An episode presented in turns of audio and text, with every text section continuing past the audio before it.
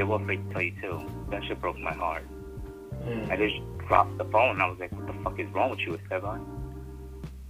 I was like, no, I, I, don't- I fucking ended my job. I took time off. I was like, I have to fix this shit. I never had my kids in my life. They're scared of me, Right, right. you know? So God is good 'cause I found a therapist and she's like family now, you know what I mean? You know, I cried, she cried, you know what I mean? It wasn't like medical. She was a spiritual woman even though she had a medical degree. You know what I mean? Right, right, right. I went on a forgiveness trail and I forgave everybody that I was mad at. And I gave more back all that baggage. And the rage is gone, you know. I could divert the situation easy. Nothing is not that damn serious. When we get put in, I can walk away. I don't have to be upset because somebody stole something from me. Or they did this or they did that or why this, why that. Man, love yourself, you know, and love others and just forgive. Two gifts we have is to love and to forgive to the point where you can actually continue to love. Yeah, you have to love yourself.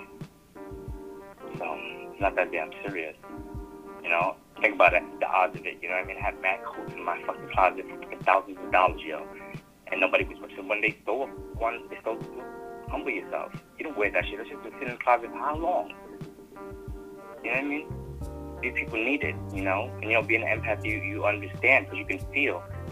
You know, this one kid came to my house and I was, you know, I'm Captain David Hope. The young kids always trying to help him give him a place to stay. And it wasn't even about sex. He brought his friend over and ran him drive all the money he had. And basically, when he got there, he had like a sweater and a little, a t-shirt and a little sweater. It was the coldest day of, of 2019. And he went to the store. I said, "Here, young man, put on my." I gave him a jam. You know, my um, it was it was the Canada Goose. I had in the closet. Um, and he was happy because it kept him warm. Mm. That kid spent all his money, and then in the middle of the night, I see him leaving.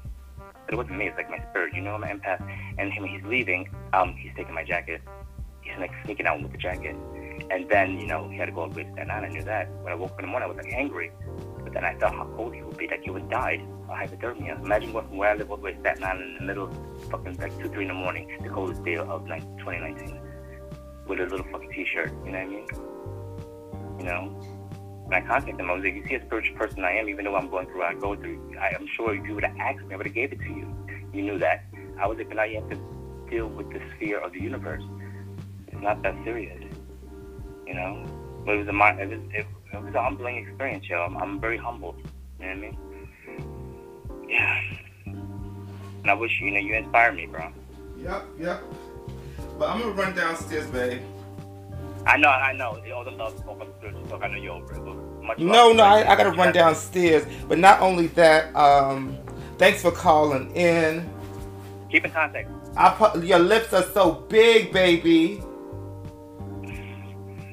Yeah. Love, love.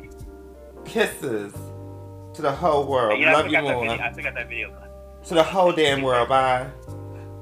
I saw that video, but I won't it to your work.